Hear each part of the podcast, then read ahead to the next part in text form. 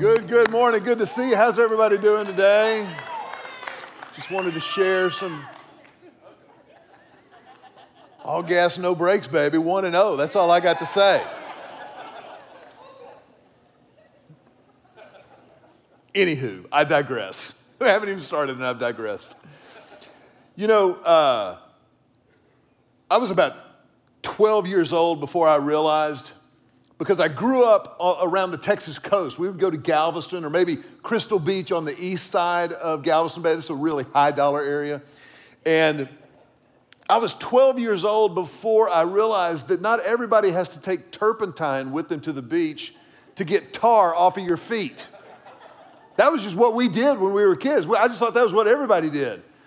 But when I was about 18 or 19 years old, I took my first trip to a stretch of beach that is known as the Emerald coast.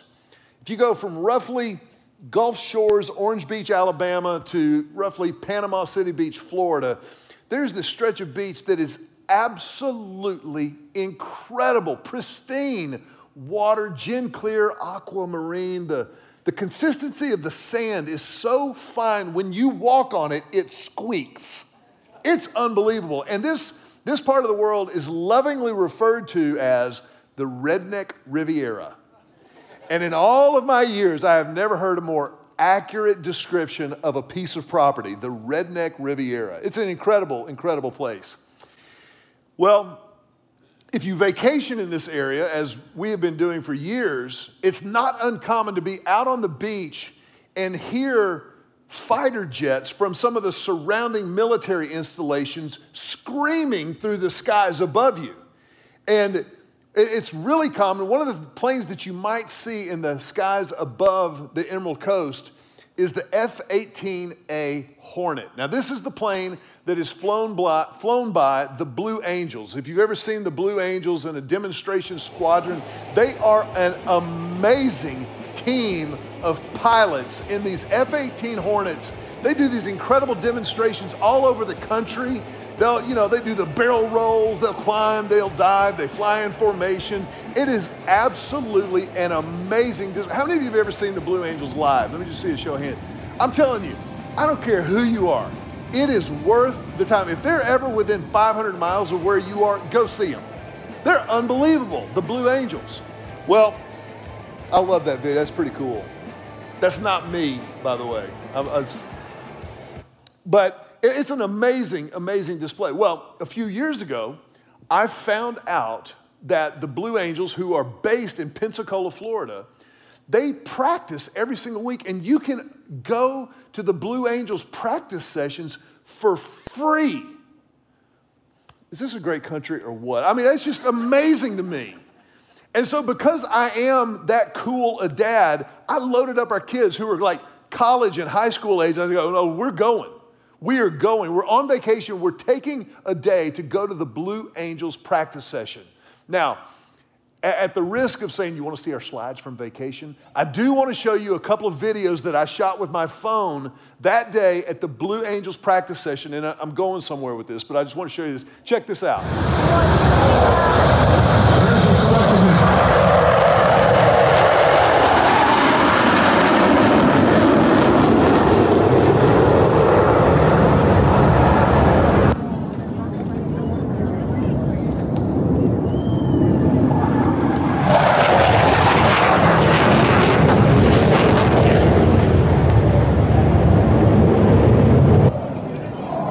400 miles an hour, Here they come.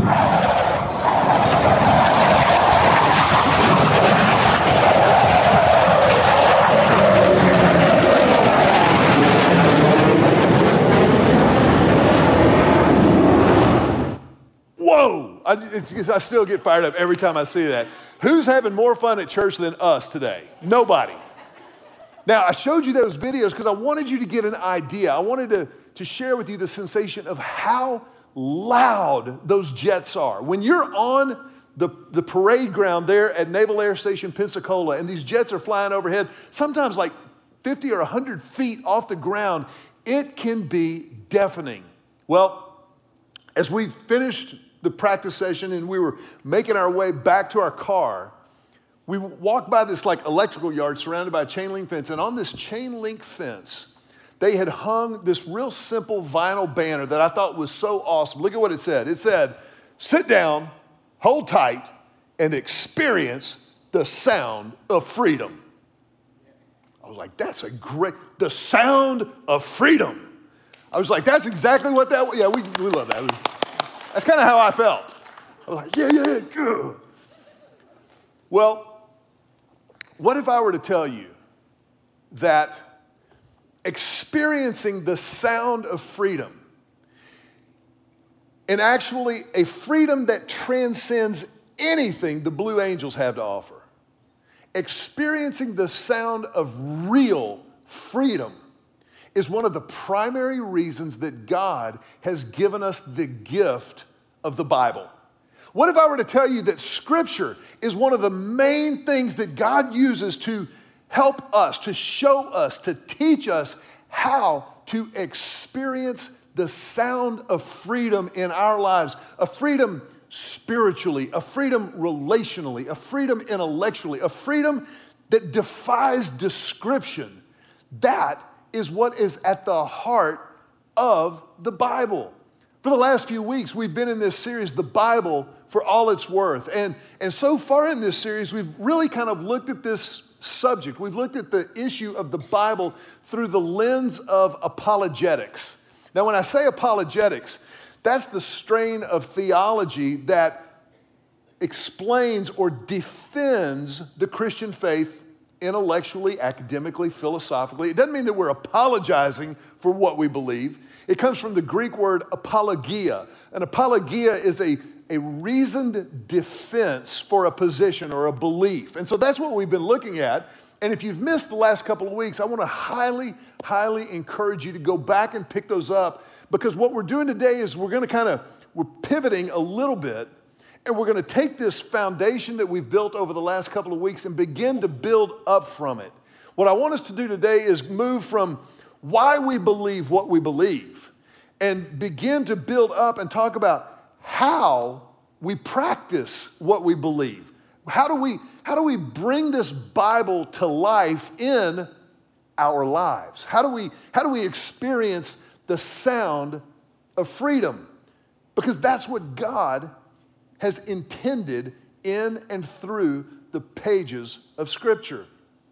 Jesus said something incredibly important in John chapter 8. He was speaking to a, a small group of Jewish believers, people who had grown up in the Jewish faith but had placed their faith in Christ. And he was explaining to them what this new way of living, this new way of believing means as it pertains to Scripture. Look at what he says in John 8 31 through 32. So Jesus said to the Jews who had believed him, If you abide in my word, you are truly my disciples and you will know the truth, and the truth will set you free. You will know the truth, and the truth will set you free. What an amazing promise that comes from the heart of God Himself. And I thank both of you people who are excited about that. That's a great thing. As a matter of fact, it's such an appealing promise that it's actually engraved in stone on the main building at the University of Texas, who is 1 and 0 this morning. So, my point is that it's this incredible, incredible promise from the heart of a God who cannot lie to us. But I think it's really important that we understand the premise of the promise. Look at how Jesus prefaces this promise. What did he say? He goes, If you abide in my word, if you live in my word, you are truly my disciples, and then you will know the truth, and the truth will set you free. So, yes, there is the sound of freedom to be experienced, but it starts by abiding in the word. It starts by, by kind of planting roots and setting ourselves down in the word of God. Recently, well, it was actually recently, it was last night. A couple of our kids came over to watch football at our house. And they walked in the door, and, and Julie and I've kind of been moving some things around. And, and Emily, the oldest, walked in and, and she went, Whoa, where's your seat? I said, That's the right question, and I will feed you dinner. But don't, don't you kind of have a perch where you sit, especially when it comes to watching football, that, that yours, especially, you know, if you're the mom or the dad in the house, you, you kind of have, you kind of have a perch where you, you just kind of, you abide when it's football time, when, it, when it's time to hang out. That's, that's your place. Jesus is saying that if you truly follow him, we abide. We, we, we sit down and sink roots into his word. And then, then we know the truth. And then, because we know the truth, the truth sets us free. Now, God has given us the truth as an act of love. He's given us this gift of experiencing the sound of real spiritual freedom. But the reality is, as we've, as we've said, the, the purpose of the Bible, the purpose of the Bible is to reveal God and his invitation to relationship. The, the reason God has given us the Bible is to reveal him and his invitation into a relationship. And because it is ultimately relational, because God is ultimately relational, that means that he has also, in his grace and sovereignty, given us a free will. You can choose to walk away from the invitation. You can choose to decline that invitation. You can choose, if you want to, to take the Bible and reject it and, rebel against it and walk away from it. That doesn't change the reality of Scripture, but it is a choice that you have and that I have. Because ultimately, every relationship requires an act of the will. You have to be able to choose. You can't force your way into a relationship of, of intimacy, of love. Like, I'm, I'm not to show up like after church today and go, you know what? I'm to come live with you for a month. This is to be awesome. You'd be like, whoa, preacher boy, back up, por favor. That's, that's a little presumptuous to say, I'm to come live with you. On the other hand, if I say, hey, you want to go get some coffee? You know, let's, let's, let's talk about the Longhorns game last night. Let's, let's just, let's just kind of hang out, and out of that cup of coffee develops, hey, we've got some affinities, we've got some common interests. We can, we can begin to maybe, I don't know, maybe get our wives together and we would go out to dinner as, as couples or, or whatever the case might be. But it's relational. It's, it's this, this give and take, and that always requires choice and volition. And as I said, we, we can choose to reject it, we can choose to walk away from it. But before you make that choice, I just want to show you, I want to show you the sounds of freedom. I want to, I want to show you how this, this truth gift plays out in real world terms. In how do we make this a reality? It's one thing to say the truth will set you free, and that's, that's a good thing. I'm not minimizing it in any way. But I think it begs the question how? How, how does the truth really and truly set us free? Because we're talking about a relationship. We're not talking about just a set of facts that we go, yes, yes, true, true, true, true, true, true, true, true. Okay. It's, it's not that simple. It's relationship. Relationship requires leaning in, Re- relationship requires engaging. So, when, when, when I say that, that God has given us the scriptures as a gift to experience the sound of freedom, th- again, this is, a, this is a, a freedom that eclipses what we experience as, as Americans or in a democracy. This is a freedom that literally sets us free from any and all bondage, from any and all fear. This is a freedom that is impossible to scientifically diagram. But thank God, thank God, it is, it is a freedom that is absolutely possible to experience. And so we, we, we understand that with apologies to the Blue Angels, the sound of freedom is truth. The sound of freedom is truth. That's what Jesus was saying when he said, You will know the truth, and the truth will set you free. So, when we talk about this, when, when we think about freedom, we understand that truth gives us freedom. For most of my 54 years, I have viewed the Bible through the lens of what I would call a prescription. I, have I've seen the Bible, I've read the Bible, I've studied the Bible, and seen it as a prescription that, that God says, do this, don't do that, this is how life works, et cetera, et cetera. And, and I want to affirm that very, very sincerely. There is, in fact, a prescription perspective to Scripture. There, there are do's and don'ts in the Bible, and, and they matter and they're real. I'm not minimizing that in any way.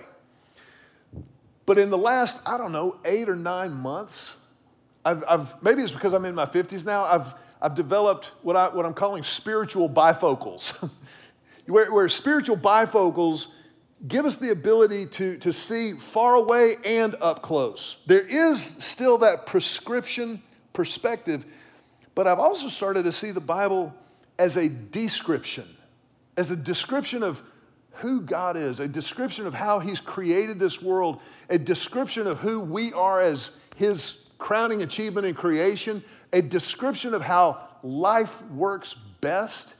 And as I have opened up the Bible and begun to read it through the lens of description as well as prescription, I, there's been something that God has been just stirring in me. This, there's this love, this affection for the Bible, just in my life personally. And I'm starting to open it up and I'm going, what an amazing gift this is. If you only see the Bible as a prescription, then you, you only look at it as, as medicine.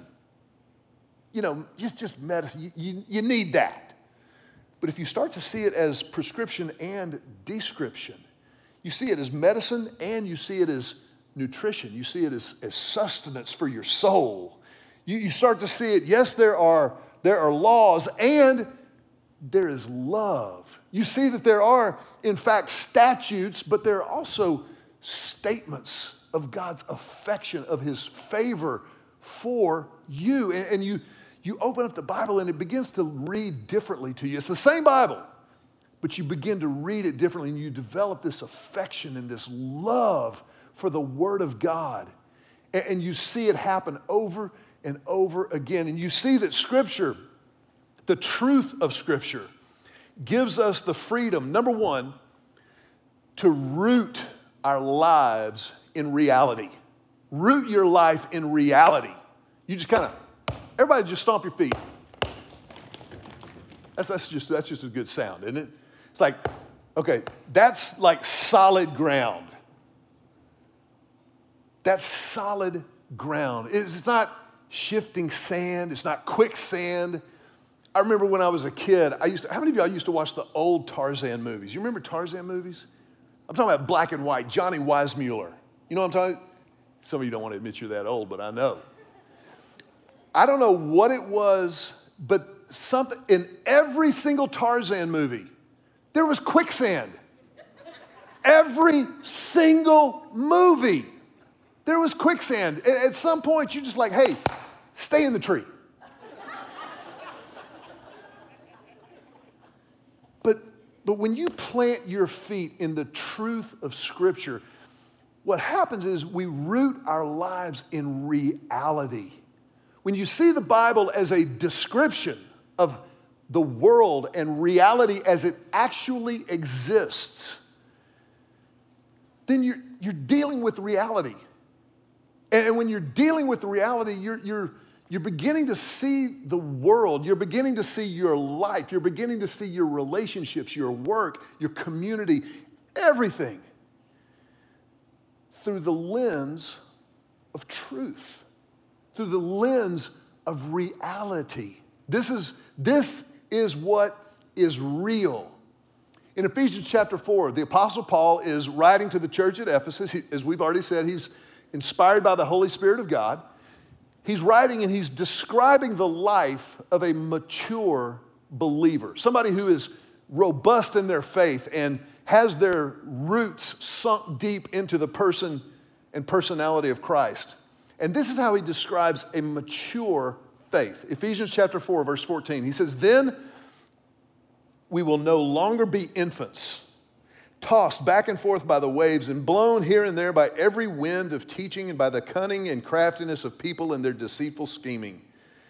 Instead, speaking the truth in love, we will grow to become in every respect the mature body of Him who is the head, that is Christ.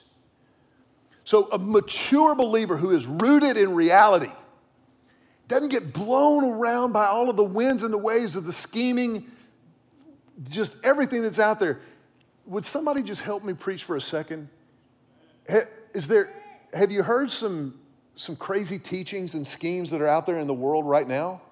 Listen, I, don't, don't get mad at people. Don't get mad at the world for being the world. Come back to Scripture. Come back to what God says and hold on to that and root yourself in that reality. Don't get mad. Don't go on Facebook and be ugly about it. Don't go on Instagram. And if you do, don't tell people you go to church here. but come back to reality and root yourself in the truth of God's word. Now, here's, here's something that's very important God has given us scripture as truth because God is the creator, He is the, the Alpha and the Omega, the King of Kings and the Lord of Lords. He is the author of everything. He, that means He is the arbiter of truth. I'm not. You're not the arbiter of truth. God is we have the responsibility to handle the word well and wisely, to go to scriptures. That's why, man, if you're not already connected to a class or a Bible study that's kicking off in the next week and a half, this is the time to do it because we're studying reality. We're ingesting scripture. We're metabolizing spiritually the word of God. There's so many ways to do that, so many people that can help us grow spiritually who have been down the road farther than you have it's so important, so important that we root our lives in this reality and we're not blown by the waves back and forth here and there. But speaking the truth in love, we grow to become, in every respect, the mature body of Him who is the head, that is Christ. So when we're rooted in reality, and we're rooted in reality, that then sets us up for the next step. We now have the ability in truth and freedom to develop discernment. When, when you have a solid base in reality, then you can develop the spiritual skill, the muscle memory of discernment, of being able to, to discernment is just this, the skill. It is a spiritual skill to separate fact from fiction, truth from fantasy. That's what discernment is. And so as we root our lives in reality, then the spiritual discernment comes in and we're able to separate and go, I'm not being judgmental. We're still speaking the truth in love, but we are being discerning. We are discerning. Rachel Dolezal was the president of the Spokane, Washington chapter of the NAACP, the National Association for the Advancement of Colored People. And in addition to that, she was a teacher at Eastern Washington University. Some of the classes that she taught included the black woman's struggle, African history, and African American culture. Rachel Dolezal, president of the Spokane chapter of the NAACP. There was one little tiny problem with Ms. Dolezal's resume. She wasn't black. Now, I know you gotta, you got to take this in context, and every right now, just everybody laugh for a second, okay? Just kind of, it's okay. She said, I'm black. Her parents are as white as me. You're looking at a white boy. I, so just bear with me for a second. I'm black. She listed on her Facebook page a black man as her father. The media began to investigate and said, What was it like raising Rachel Dolezal? He goes, Who? They said, Wait, your daughter, Rachel? He goes, That's not my daughter. I don't know who that is. So they began digging and they found out that her parents were, in fact, white. If your parents are white, you're white. You might want to write that down. That's really profound. But when she was confronted with these stubborn facts, Rachel Dolezal said, Well, I identify as black. Okay. But you're not. We're talking about discerning reality. This is where we are in our world right now. Discerning reality means dealing with reality. If your parents are white, you're not black.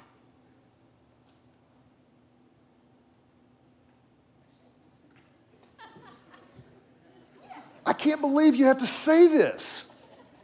But that's where we are. So discernment helps us to go, mm, no. Again, and, and by the way, this, it's not kind to affirm Rachel Dolezal's delusion. It's not kind or sweet to go, you know what? You, you just go be black. She's white. It's not a kindness to affirm brokenness. It's not a kindness to affirm those things that are not real and not true. God did not make a mistake when He made her a white woman. He made her that way on purpose.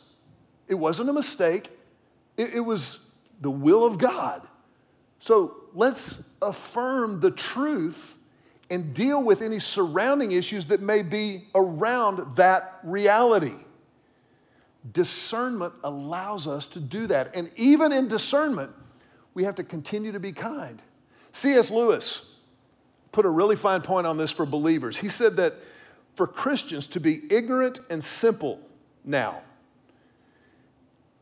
is and to not be able to meet the enemies on their own ground. He's talking about people who disagree with us. He's not saying enemies like wartime, but just people who disagree or think or believe differently.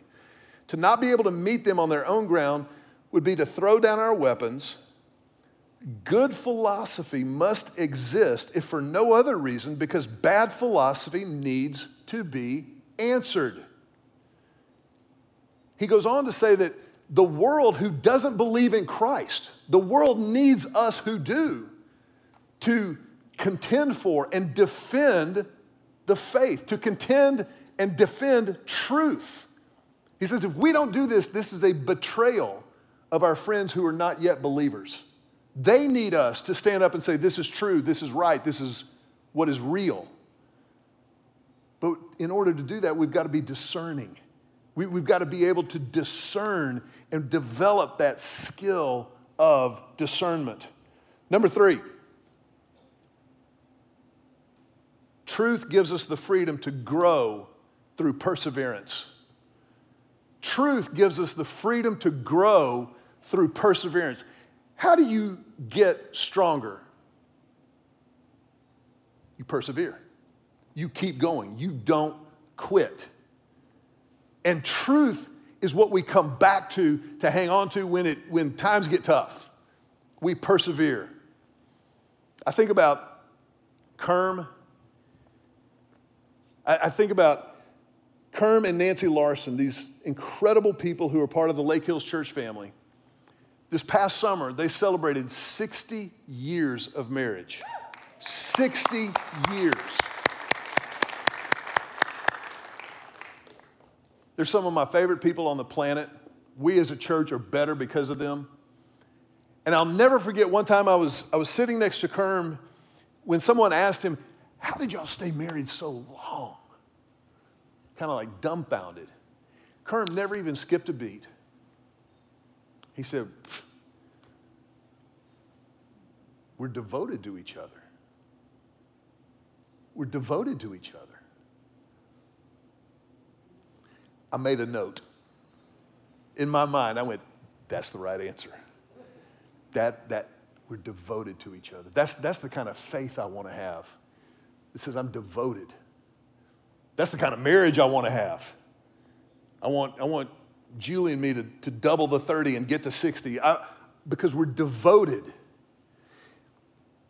And truth is one of the primary ways that you develop perseverance, that you grow, that you get stronger spiritually, you get stronger emotionally, you get stronger mentally, physically. You persevere, you keep going. And when you're rooted in truth, you're discerning the truth, then you persevere and you keep going in the truth. Number four, truth gives us the freedom to love Christ in obedience. To love Christ in obedience. I've already kind of talked about this when we talked about reality and we can reject it, we can walk away from it. That's, that's sin, that's brokenness. But to love Christ in obedience, that's, that's the greatest love language in the world. To say, I'm, gonna, I'm going to obey you because I love you, because I trust you more than I trust myself. And even though my desire, my want, my need may feel different than what I see scripturally, I'm going to obey what you say in the Bible because I trust you more than I trust myself. As a statement of faith, as a statement of love. And then number five, Truth gives us the freedom to experience peace. Peace instead of fear, instead of anxiety. It's truth that allows us to experience peace. A few years ago, I had a really good friend of mine ask me a question. He said, Mac, do you ever struggle with stress? I said, I have never in my life dealt with that, but I'll pray for you. I said, Yeah, as a matter of fact, I do. Matter of fact, I, I was very honest, and it's the number one spiritual challenge in my life. He goes, Well, what do you do? I said, Well, I just come back to what I know to be true. I, I come back to the fact that Jesus Christ died on the cross in my place for me by name, like he did you, and he rose from the dead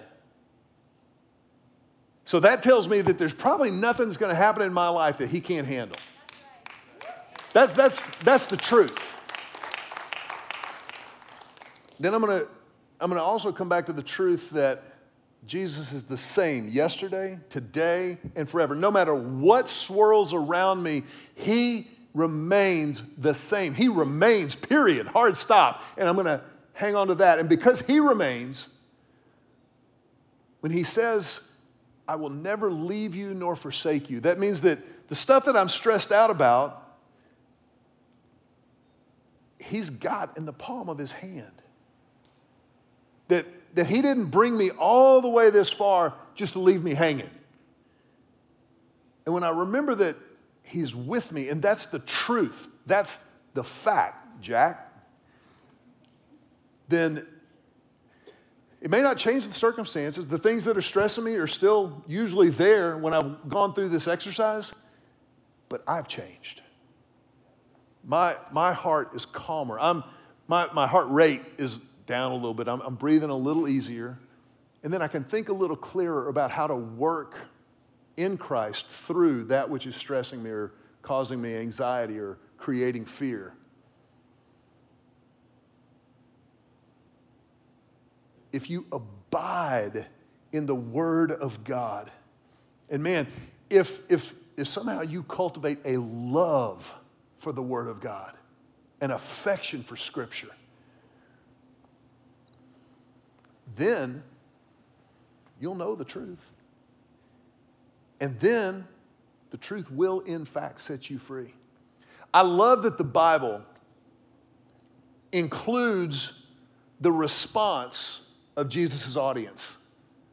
Not only did it tell us what Jesus said, they also answered him.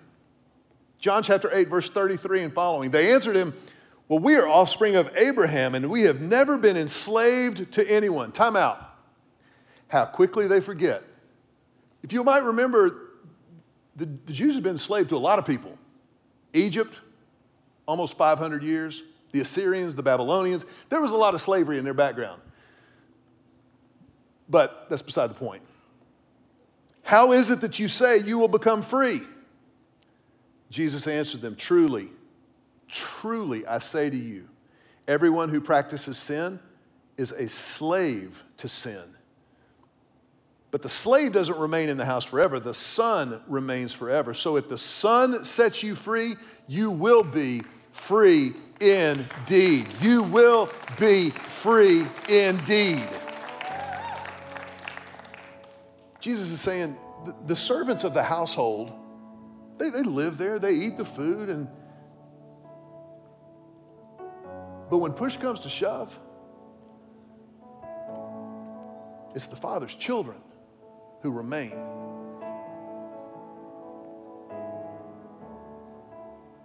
And if the Son of the Father sets you free, then you're free indeed.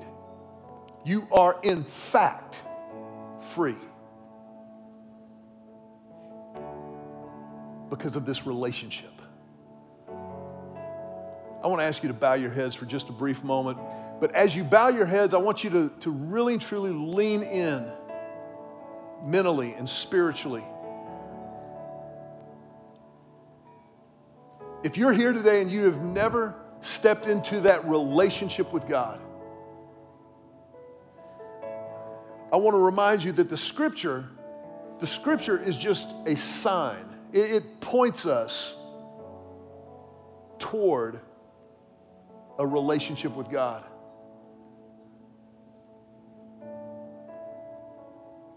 But the answer is in the Son of God. The answer is Jesus Christ. A relationship with Him. If you've never begun that relationship, then as a church, we want to give you the opportunity to do that right now. We want to kind of hand you the invitation that He's giving you and just invite you to respond. Just pray silently right where you are in your own words, something like this. Just say, Jesus, I need you. I confess my sin to you.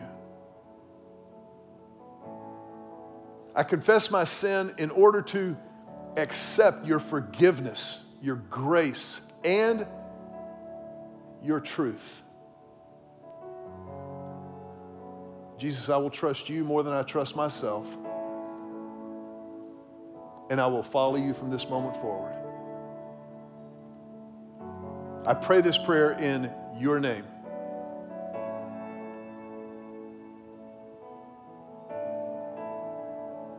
I want to ask you just to remain with your heads bowed for a moment because it's a sacred moment.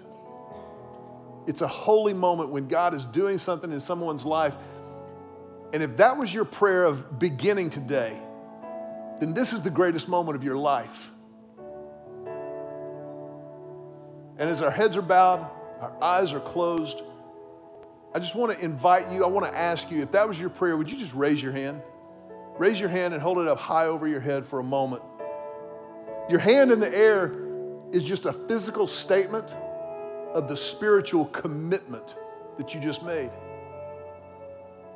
And so, as a family with you, as a church family, man, we celebrate that. We honor that with you. And you can go ahead and put your hands down, but we're going to put our hands together to tell you, welcome home. Welcome home.